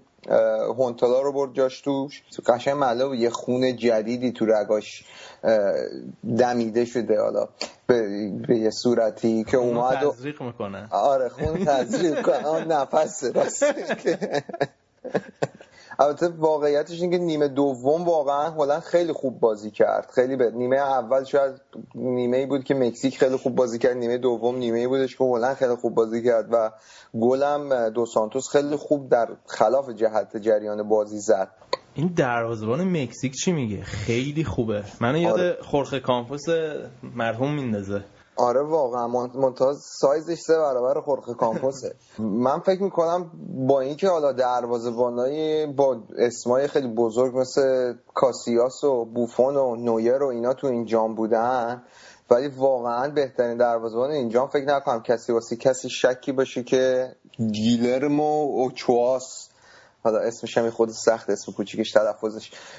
ولی واقعا خیلی خوب بود. یا حتی قبل از اینکه گلم بخورن یه صحنه یه هدو از فاصله مثلا دو سه متری خیلی خوب دفع کرد. آره. و واقعا مکزیک تیم دوست داشتنی بود و به خصوص به خاطر مربیش. یعنی این خوشحالی های مربیش کنار زمین سوژه ای بود. واسه خودش یادم یاد بهزاد غلامپور که میپرید رو علیدایی میافتاد. کم چی میگن؟ پایین ترین دستمزد هم داشت توی جام جهانی. آره دیگه. حالا خیلی جالبه که این تیم مکزیک فاصله ای با این نداشت که تو جام جهانی نباشه. یعنی اگر تو بازی های انتخابی دور آخر آمریکا جلو پاناما نمی برد بازی شد حتی مساوی هم می‌کرد مکزیک الان تو جام جهانی نبود. و خیلی مسیر سختی رو طی کردن و به اینجا رسیدن و تونست از گروهشون بیان بالا. گروهی که خیلی شانس کرواسی رو خیلی بیشتر از مکزیک می‌دونستن. آره مثل اینکه این مرحله یک هشتم نهایی هم برای این مکزیکیا بیچاره ترس شده. فکر کنم الان 40 سالی هست که اصلا کلا از این مرحله بالا نیومدن و امسال هم با مکزیکیا صحبت می‌کردی خیلی امید داشتن بیچاره که تیمشون بیاد بالا یه شگفتی بیافرینه ولی شانس نداشتن واقعا. آره خب توی پنج دوره اخیر جام جهانی توی این مرحله چهار بارش تا این مرحله اومدن و هر چهار بارش حذف شدن. رضا خیلی جالبه که هر دو باری هم که تونستن از این مرحله رد شن جام تو مکزیک بوده یعنی جام جهانی 1970 و جام جهانی 1986 و حالا این تلس باید ببینیم ما می‌تونن بشونن تو جام جهانی. بعد تیم خوبی دارن تیم جوانی دارن. این چیچاریتو هم اه، ب- هر این یه رو به آخر هر بازی تقریبا میومد توی انرژی به این خط حملهشون می‌داد. این بازی منتها واسهشون بعد بیاری آورد. انرژی میدمید. آره.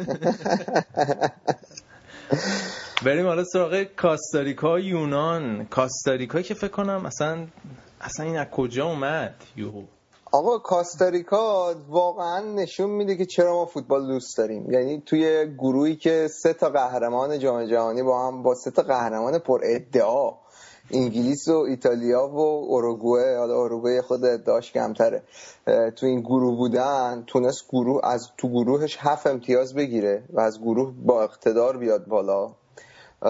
و توی این بازی هم واقعا مردمه جنگیدن. یعنی گل اول که زدن خب بلا فاصله بعدش ده نفره شدن و حالا تو فرض کن توی روی خط استوا تو آمازون ده نفره تا دقیقه 120 جنگیدن جلو یونان.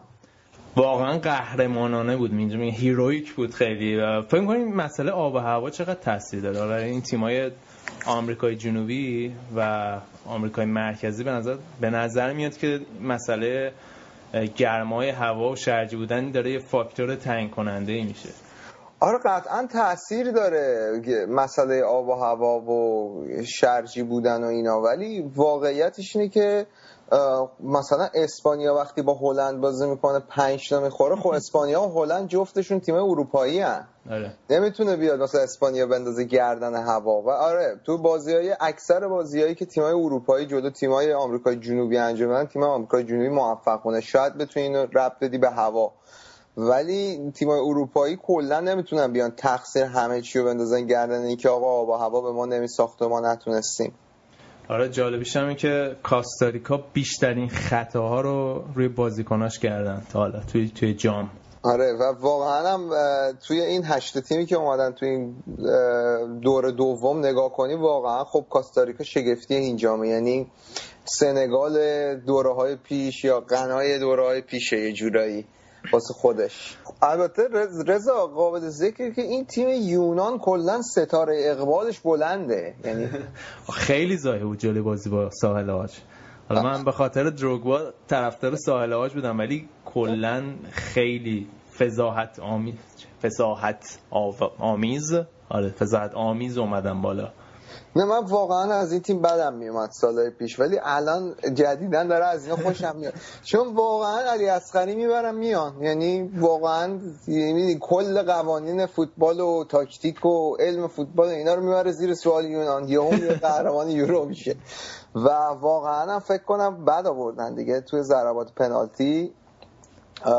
دیگه تا یه جورایی دیگه شانس هم نشون داد یه حدی داره. دیگه بیشتر از یه حدی شانس نمیارن. آره حالا بعد ببینیم بازی کاستاریکا و هلند چی میشه. به نظر من نباید هلند و اصالا توی نیمه نهایی دونست. خیلی کاستاریکا غیر قابل پیش بینیه. آره ولی از دایوهای رومن بترس. بریم سراغ بخش بعدی. Non, rien de rien. Non, je ne regrette rien. Ni fait,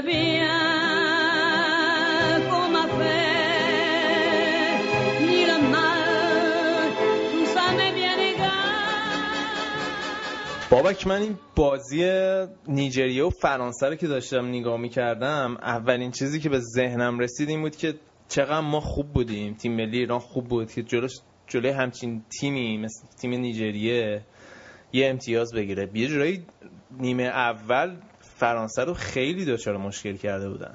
آره رضا یه گل هم حتی زدن که این بازیکنشون در حد این امنیکی در حد یک سانتی متر توی آفساید یه بود. تارمو فکر آره. و واقعا حالا به کمک داور بعد آفرین گفت ولی از اون گلایی بودش که خیلی راحت کمک داور می‌تونست اشتباه کنه و نمی‌دونیم چی می‌شد اگر فرانسه عقب میافتاد. یه نکته جالبی در مورد فرانسه است. فرانسه هنوز گل عقب نیافتاده. که ببینیم عکس العملشون نسبت به این موضوع چیه ولی واقعا تیم خیلی خوبیه فرانسه به نظر من و نبود ریبری به نظرم خیلی بهشون کمک چطور؟ کرده و ببین خیلی این تیم مثل مثلا یه تیم مثل سوئد که دور زلاتان میچرخه یه تیم مثل پرتغال که دور کریس رونالدو میچرخه این تیم هم یه جورایی طراحی شده بود که بهترین استفاده رو از ریبری فرانک. ریبری بکنه ولی وقتی الان فرانک ریبری نیست اون بازیکنهای کوچیک دیگه ای که کمتر به چشم می اومدن الان فرصت کردن خودشون رو بیان مثلا به عنوان شخصیتی که می‌تونن تیم اداره کنن نشون بدن. مثل ماتویدی. مثل ماتویدی. خیلی خوب ماتویدی بازی می‌کنه و من مطمئنم واسه آلمان ماتویدی خیلی دردسر ایجاد می‌کنه. و از اون مهمتر بازیکن 19 ساله مثل پوگبا. 21 سالشه البته. 21 سالشه البته من همیشه 21 و 19 تمام می‌کنم. پوگبا که به نظر من یکی از بهترین بازیکنان جهان میشه تو سال اگه الان بهترین بازیکن جوون نباشه در سال آینده یکی از بهترین بازیکن جهان میشه. بعد کاملا یادآور پاتریک ویراس برای من. آره منتها اون که شقیه پاتریک ویرا هم نداره که هر بازی مینیمم کارت زرد رو بگیره. نکته که بود بازی سازیاش از عقب فوق العاده بودن. پاسایی که میفرستاد و این قابلیت رو داره که هم تو کارهای تهاجمی و دفاعی مشارکت می‌کنه و این و ریت کاریش خیلی بالاست. فوق العاده است و توی سن 21 سالگی تو بیاید خط هافک فرانسه رو یه جورایی رهبری کنی و من مطمئنم به زودی کاپیتان تیم ملی هم میشه اگه به همین شکل ادامه بده. خیلی تحسین برانگیزه واقعا. نباید بگذاریم از این موضوعی که کریم بنزمایی که این فصل تونست خودش رو احیا کنه تو بازی بلی هم یه جورایی تونست خودش رو احیا کنه. تو این جام جهانی هم گل زده و هم خیلی موثر بوده. و یه جورایی اولیور ژیرو رو تحت یعنی تحت تاثیر قرار داده. حالا اون خیلی فکر کنن شاید ژیرو اون برگ برنده اصلی فرانسه باشه تو این جام جهانی در حالی که اینطوری نبوده. و خب بالاخره خب خیلی خوبه که تو وقتی تو تیمت مثلا بنزما رو داری ژیرو رو هم داری خیالت راحت گیزمن هم داری واسه اینکه واسه لحظاتی که لازم داری بیاری جای یکی از این دوتا توپ. خیلی به قول تو تیم ول بالانسیه یعنی تعادل تو همه جای تیمش برقرار منتها هنوز من قانع نشدم چون جلو تیم خوب بازی نکرده. یعنی فکر می‌کنی آلمان رو نمی‌تونن ببرن؟ بریم یه ذره آلمان شما هم صحبت کنیم. آی دست رو این دلم نظر که دلم خونه. دست رو دلم نظر که خونه. ولی نه جلو آلمان واقعا نباید ببره تو حالت عادی. ولی یه واقعیتی که در مورد آلمان هست آلمان هر نتیجه غیر از قهرمانی واسش به نظر من شکسته و واقعا اون تیمی نیستش که طرفدارای آلمان انتظارش داشتن باشه. دقیقا یعنی از نسل طلایی آلمان دیگه الان یه انتظارهای خیلی بیشتری می‌رفتیم باز به اون جوونایی که توی جامعه جهانی قبلی می‌گفتن که توی برزیل پخته میشن و تیم ملی آلمان قراره توی این جام جهانی به پختگی و کمال برسه فکر کنم کیلومترها فاصله داریم با این فرضیه. آره. من واقعا حالا انتقادا به یواخیم دو خیلی زیاده تو این جام. یکی اینکه چرا فقط یه دونه مهاجم نوک کلاسیک آورده و اونم میروسلاف کلوزه است. و که خب میروسلاف کلوزه خب بالاخره خودش جای احترام داره. بالاخره رکورد رونالدو رو باش مساوی کرد می‌تونه بشکنه در بازی آینده. ولی شاید بزرگترین ایرادی که بشه به یواخیم رو گرفت اینه که چهار تا دفاع مرکزی رو می‌ذاره دفاع برای دفاع. خب یعنی دفاعی کناریش هوودس و بواتنگ حالا این بازی هم که مصطفی گذاشته بود بخاطر اینکه هوملز مصدوم بود. اینا تو تیمای از تو تیمای باشگاهی خودشون دفاع وسط بازی می‌کنن. و اینکه حالا الان دفاع کنار بازی می‌کنن این به قول گری لینکر همیشه یه تیمی که دفاعش اینطوریه مشکل داره. و حالا فازش فیلیپ لام می‌ذاره وسط. آخ آخ آخ. یعنی من نمی‌دونم این گواردیولا بدعتی گذاشت که من فکر می‌کنم این مصدومیت مصطفی آخر بازی دقیقه 80 اینا بود که مصدوم شد و مجبور شدش که خدیرا رو بیاره تو جای مصطفی و فیلیپ لامو برگردونه به جای همیشگیش که دفاع راست بود و واقعا تیم آلمان را افتاد. واقعا تیم آلمان را افتاد و نتیجهش هم توی وقت اضافه ما دیدیم. ولی نباید از اینم بگذاریم رضا که واقعا الجزایر تو این جام جهانی تیم دوست داشتنی بود. خیلی خوب بودن. یعنی آره. واقعا فیقودی خیابانی بازی نمی‌خوام در بیارم حالا مثلا الجزایر فلان اینا. ولی تحسین برانگیز بود. جوری که جلو آلمان بازی کردن همه رو سورپرایز کرد. آره به قول که دوستای من می‌گفت خیابانی یه جور بازی گزارش می‌کرد که انگار جنگ اسلام علیه کفاره. ولی واقعیتش اینه که الجزایر این فیقولی اسلامی اینا خیلی بازیکنهای خوبی هن و واقعا هم تیمش تیم پرد جرعتی بود اومد فابیو کاپلا رو از جام جهانی حذف کرد و واقعا آلمان به درس انداخت نویر 16 بار از دروازهش اومد بیرون و نقش سویپر رو بازی کرد تو این بازی. خیلی عجیب غریب بود. واقعا یه سنگربانه به تمام معنا بود تو این بازی. خیلی دروازه تیمش رو نجات داد. فکر- نکنم تو یه بازی دروازه انقدر حالا جلو اومده بوده باشه. مثلا تکل انجام بده و بیاد آره. بازی رو از میانه زمین خودشون دوباره به گردش در بیاره. خیلی خوب بود. آره بازی با پای نویر خب, خب می‌دونی که این اول بازیکن وسط بوده. واسه همین بازی با پای خیلی خوبی داره. ولی بیشتر دلیلی که اتفاق می افتاده بود واسه این بود که این بازی متهومنز نبود و بوانتنگ و مرتساکر هر چقدر رو هوا خوبن تو کارهای سرعتی ضعیفن. بواتنگه که به قول گودرز توی مسابقه با لاک پشت فکر کنم شکست بخوره. آره حالا باز بواتنگ به نظرم خوبه. این مرتساکر وقتی میدوه لغ می‌زنه. ولی کنتین جفتشون آره ولی واقعا آلمان از نظر نفرات هیچ کمبویی داره با اینکه مارکو رویسا نداره مارکو رویس مصوما نداره با اینکه دفاعی کناری چی میگن ثابتی نداره با اینکه یه مهاجم نوک کلاسیک فقط داره ولی واقعا هیچ کمبودی از نظر بازیکن نداره و یواخیم لو فکر می‌کنم هر نتیجه ای قرار از قهرمانی بیاره از نظر من یه شکسته واسش. آره تا اینجا آلمان بیشترین پاس سالم هم داده. 2378 تا پاس سالم دادن تا اینجا جام و تونی کروس بیشترین میزان پاس برای یک بازیکن داشت. کنم 300 خورده پاس سالم داده. خب اینم از برابکس دویچلند. بریم سراغ آرژانتینیا تو قسمت بعدی. بریم.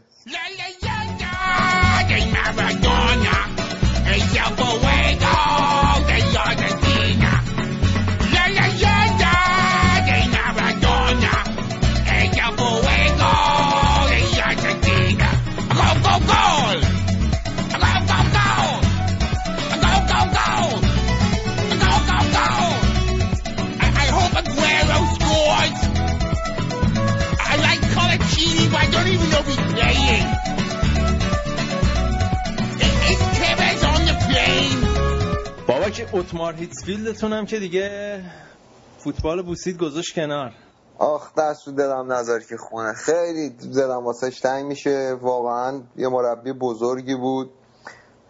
و توسط تیم ملی مسی بگم بهتر از اینه که تا تیم ملی آرژانتین بگم حذف شد. واقعا باید منی که می‌دونی خیلی همیشه از مسی دوست اونقدر خوشم نمیاد که همه همه خوششون میاد ولی واقعا باید اعتراف کنم که فوق العاده است فرمش این جام جهانی و یه تنه داره آرژانتینو می‌بره جلو تا حالا 40 تا دریبل زده آره و اولین بازیکنی رضا توی جام جهانی که چهار تا بازی پشت سر هم. بهترین بازیکن زمین شده. و این بازی هم سوئیس 118 دقیقه مسی رو بست و فقط یک دقیقه و یک لحظه از مسی غافل شدن و پاس گل داد مسی. فکر کنم تو اون صحنه فکر کنم 6 تا بازیکن دور مسی بودن 6 7 تا بازیکن دور مسی بودن. فو... یعنی یه لحظه این جادوی مسی بگیره واقعا هیچ کاری نمیشه در قبالش کرد. آره دیگه جو سر خود ما این بلا اومد دیگه. دیگه 90 دقیقه بستیم آرژانتین رو دقیقه 90 اون گفت شوت وحشتناک زد. ولی واقعا خب آرژانتین من خودم خیلی خوشبینم به اینکه بلژیک بلای سرش بیاره چون خیلی دفاع ضعیفی داره رضا و این ضعف دفاعیش هم تو بازی با بوسنی معلوم بود هم تو بازی با نیجریه هم تو بازی با ایران. یعنی ما دقت کنیم ما زهر در این حملاتمون رو توی این سه تا بازی تو بازی های جلو آرژانتین انجام دادیم. و بهترین دفاعشون هم این روژو هم دو کارته است. نیست واسه بازی بعدی. و باید ببینیم که چه بلایی سرشون میاد. ولی حالا مسی شاید حالا به هر چقدر هم گل بخورن مسی از اون ور بزنه. آره یعنی واقعا مسی فاکتور غیر قابل پیش بینیه حالا این آنخل دیماریا خیلی رو اعصاب من بود. حالا با اینکه گل پیروزی هم جلوی با سوئیس زد ولی دیدید محمد نوازی بازی در میاره؟ آره بابا من نمی‌دونم. اصلا واقعا البته خب یه اپیدمی بازیکنه رئال مادرید. کلا تو این جام جهانی همشون یه جورایی افتضاح بودن اکثرا.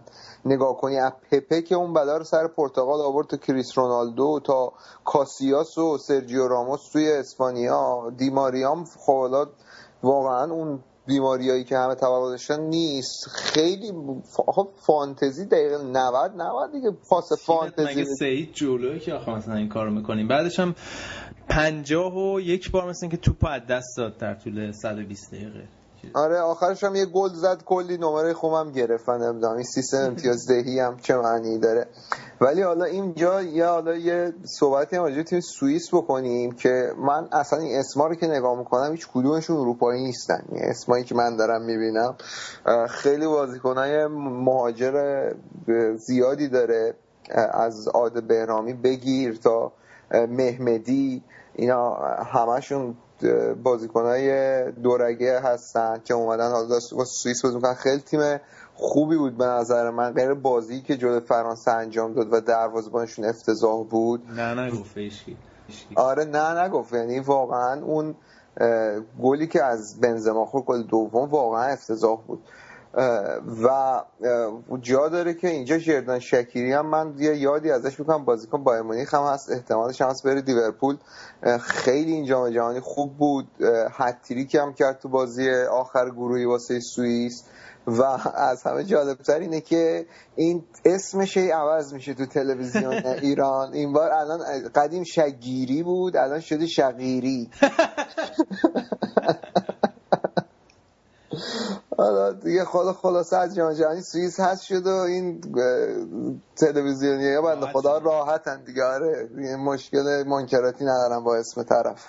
این شکیری هم بنده خود توی بایر مونیخ اونقدر ازش نمیشتم که توی تیم ملی شنیدیم. مثل سانچز. فکر این بازیکن‌ها میان بعد شخصیت واقعی خودشونو. وقتی یه مسئولیت رهبری یه تیم یه مسئولیت خیلی سنگینی به دوششون گذاشته میشه اون پتانسیل های واقعیشون رو نشون میدن که فکر کنم در مورد هم این قضیه صدق می‌کرد. بریم سراغ بلژیک حالا. بلژیک و آمریکا چه بازی بود؟ واقعا من تیم بلژیک با اینکه تیم جوونیه تیم تجربه تیم خیلی خوبی می‌بینم. تیمی که موفق شد مثلا بیاد مثلا جلو الجزایر از عقب از بازی در حالی که عقب بود برگرده بازی بازی ببره. و مارک ویلموتس هم نشون داده خیلی مربی خوبیه تعویضای خیلی خوبی کرده. تمام بازی رو از بازی با الجزایر بگیر تا با روسیه تا بازی بعدیشون تا این بازی با آمریکا. همشون رو در دقایق آخر بردن. یعنی جلوی کره هم همینطور بود. با تعویضایی که کرده و تغییراتی که داده تونسته یه کاری بکنه که تیمش موفق شه. این بازی هم دقیقه بعد از وقت اضافه لوکاکو رو که آورد اصلا بازی چه عوض شد و تیمش موفق شد دو تا گل بزنه سری نکته جالب در مورد بلژیک فکر کنم این حضور هازارد توی زمین کلا باعث شده که بازیکنهای دیگه مثل دیبرونه خیلی آزادی عمل بیشتری پیدا کنن. چون مدافعین حریف خیلی فکر کنم توی این جام جهانی مشغول مهار آزارد بودن. و حال به خاطر اسمش و این صحبت ها باعث شد بازیکن مثل دیبرونه تو بازی با آمریکا فوق العاده حاضر بشه به نظر من. و این تیم بلژیک فکر کنم ثمره 13 14 سال کار برنامه ریزی شده و پایه‌ای روی از روی تیمای جوانانشون انجام دادن. بعد از این افتضاحی که توی سال 2000 توی یورو 2000 انجام دادن اینا کلا اومدن سیستم جوانانشون رو تغییر دادن و سال دو مدیر اجرایی فدراسیون فوتبال بلژیک اومد اصلا گفتش که تیمای پایه‌ای حق ندارن برای برد و باخت بازی کنن. بعد فقط روی استعداد, استعداد پروری و پرورش بازیکنهای جدید کار کنن کاری که دیگه ای که کرد مجبور کرد همه باشگاه کشورش باشگاه پایه‌ای سیستم 4 3 رو پیاده کنن سیستم که توی تیم ملیشون استفاده می‌کنن. و الان می‌بینیم که یه جورایی تیم بلژیک به نظر من تیم منتخب لیگ برتره. الان تو نگاه کنی. والا تو هر جای این تیم نگاه می‌کنی بازیکن دارن پرس بازیکن پرستاره ای دارن و واقعا نبود بنتکه خیلی با چی میگن این تیمو زهرش گرفته. اگه اینا بنتکره داشتن خیلی شاختر از اینا بودن. دقیقا. وقتی وقتی می‌بینیم که بازیکن مثل لوکاکو که 21 سالشه بعد مهاجم دیگهشون اوریگی 19 سالشه و کلا میانگین سنی خط حمله این تیم 20 ساله. و تو بخوای توی این سطح مسابقات مسئولیت و بار دوش تهاجمی این تیم رو روی دو تا بازیکن خیلی جوون بذاری یه جورایی برای این بازیکن‌ها خیلی سنگه چون هنوز تجربه اینجور مسئولیت های سنگین و تمام کردن اینجور فشارها رو ندارن. و, و اگه بنتکه بود خیلی تیم زهراگین تری بودن به نظر من. این مسئله عدم تمام کنندگی یه جورایی امیدوارم توی بازی با آرژانتین به ضررشون تمام نشد. چون توی بازی با آمریکا فکر کنم نزدیک 20 تا شوت سمت چارچوب زدن آقا این دروازه‌بان آمریکا من یکی از دوستام که خیلی بنده خدا فوتبالم عادیش نیست به من مسیج زده بود که این تیم هوارد انسانه یا یه چیزی ما برای انسان سوپرمن. واقعا خیلی خوب بود. یعنی بود. آره، رکورد زد دیگه توی جام آره و یورگن کلینزمن تیم خیلی خوبی و درست کرده بود. با اینکه من خودم شخصا به عنوان هوادار آلمان و بایر مونیخ و هوادار خود یورگن کلینزمن خیلی به عنوان مربی قبولش ندارم. خیلی تیمشو خوب بسته بود و گروهی که حالا خود آمریکایی ها میگن گروه مرگی ولی به نظرم اونقدر هم حالا گروه مرگی هم نبود. تونستم بیان بالا بالاخره تیم پرتغال و غنا آره. شانسشون شاید بیشتر بود روز اول از در مقابل آمریکا. ولی گود رضا یه نکته راجع بلژیک من بهت بگم. به نظر من خیلی تیم بالانس جالبی داره این تیم چون توی دفاع یه سری مدافعای با تجربه مثل کمپانی و فن بویتن داره و توی خطوط جلو یه جوان جوانایی داره که تو این آب و هوا با انرژی و فیزیکی دارن خیلی می‌تونن کمک کنن. لوکاکو وقتی تو فرض کن 90 دقیقه تو آمازون دویدی تو رو خط استوا بعد دقیقه 90 لوکاکو بولدوزر تازه گرفته به جونه. من نکته که می‌خواستم فقط راجع تیم ملی آمریکا بگم این تیم ملی آمریکا خیلی به نظر من کار بزرگی که کلینزمن کرد تونست بالاخره ملت آمریکا رو مجبور کنه بشینن فوتبال ببینن. و یه چیز بی سابقه بود توی این بازی جام جهانی میزان استقبالی که از این جام جهانی توی آمریکا شد چون حالا ما می‌دیدیم که آمریکاییایی که اصلا نمی‌دونستن فوتبال چی چیه چجوری بازی می‌کنن اومدن نشستن به خاطر تیم ملیشون بازی رو دیدن و یه شروع با یه شروع شوق بی سابقه تیمشون تشکیل آره. می‌کردن که در آره. خودش به نظر خیلی جالب بود آره بالا تا جناب آقای اوباما هم نشسته بود بازی دیده بود نمی‌دونم. بازی زنگ زده بودم این امروز به تیم هاوارد و کلین دمزی ازشون تشکر کرده بود. خیلی جالب بودش که این یه سری دیروز رفته بودن وبسایت ویکیپدیای وزارت دفاع آمریکا رو عوض کرده بودن و تیم هاوارد کرده بودن وزیر دفاع آمریکا. آره. ولی خب اینجا جهانی جورایی خیلی خوب شروع شد با میانگین گل دو هشتهم گل در هر بازی. و خیلی جالبه که توی 90 دقیقه بازی های حذفی این میانگین اومده زیر یه گل در 90 دقیقه که خیلی فکر نکنم نشونه خوبی باشه. به حال فکر کنم می‌ذاره طبیعی باشه. به حال شرایط آره. فیزیکی بازیکنان تحلیل میره و نمی‌تونم با اون فکر کنم قوای اولیهشون که مسابقه رو استارت زدن همینجور ادامه دادن و سطح بازی میاد بالاتر همینطور. آره. و این حالا خیلی جالبه که این اولین جام جهانیه که هر هشتا گروه یک نماینده دارن تو جام جهان توی هشتای آخر. یعنی تمام سرگروه ها بازیشون بردن. تمام تیمای دوم باختن. آره. یه جورایی از این نظر خاصه واسه خودش.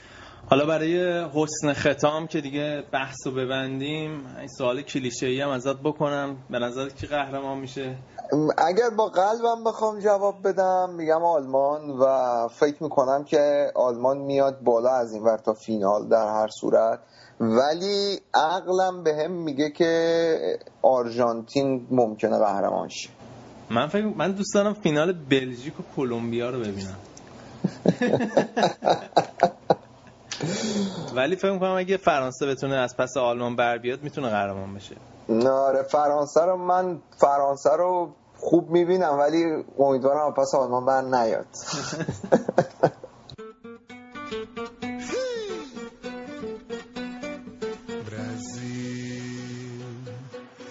Brasil brasileiro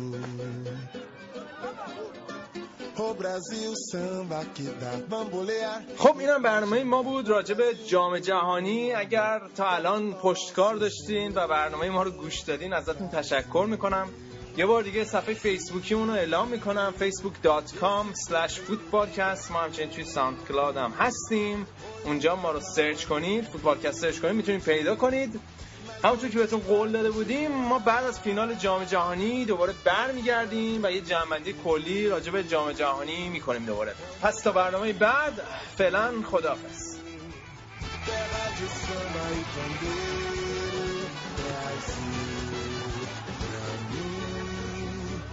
Brasil.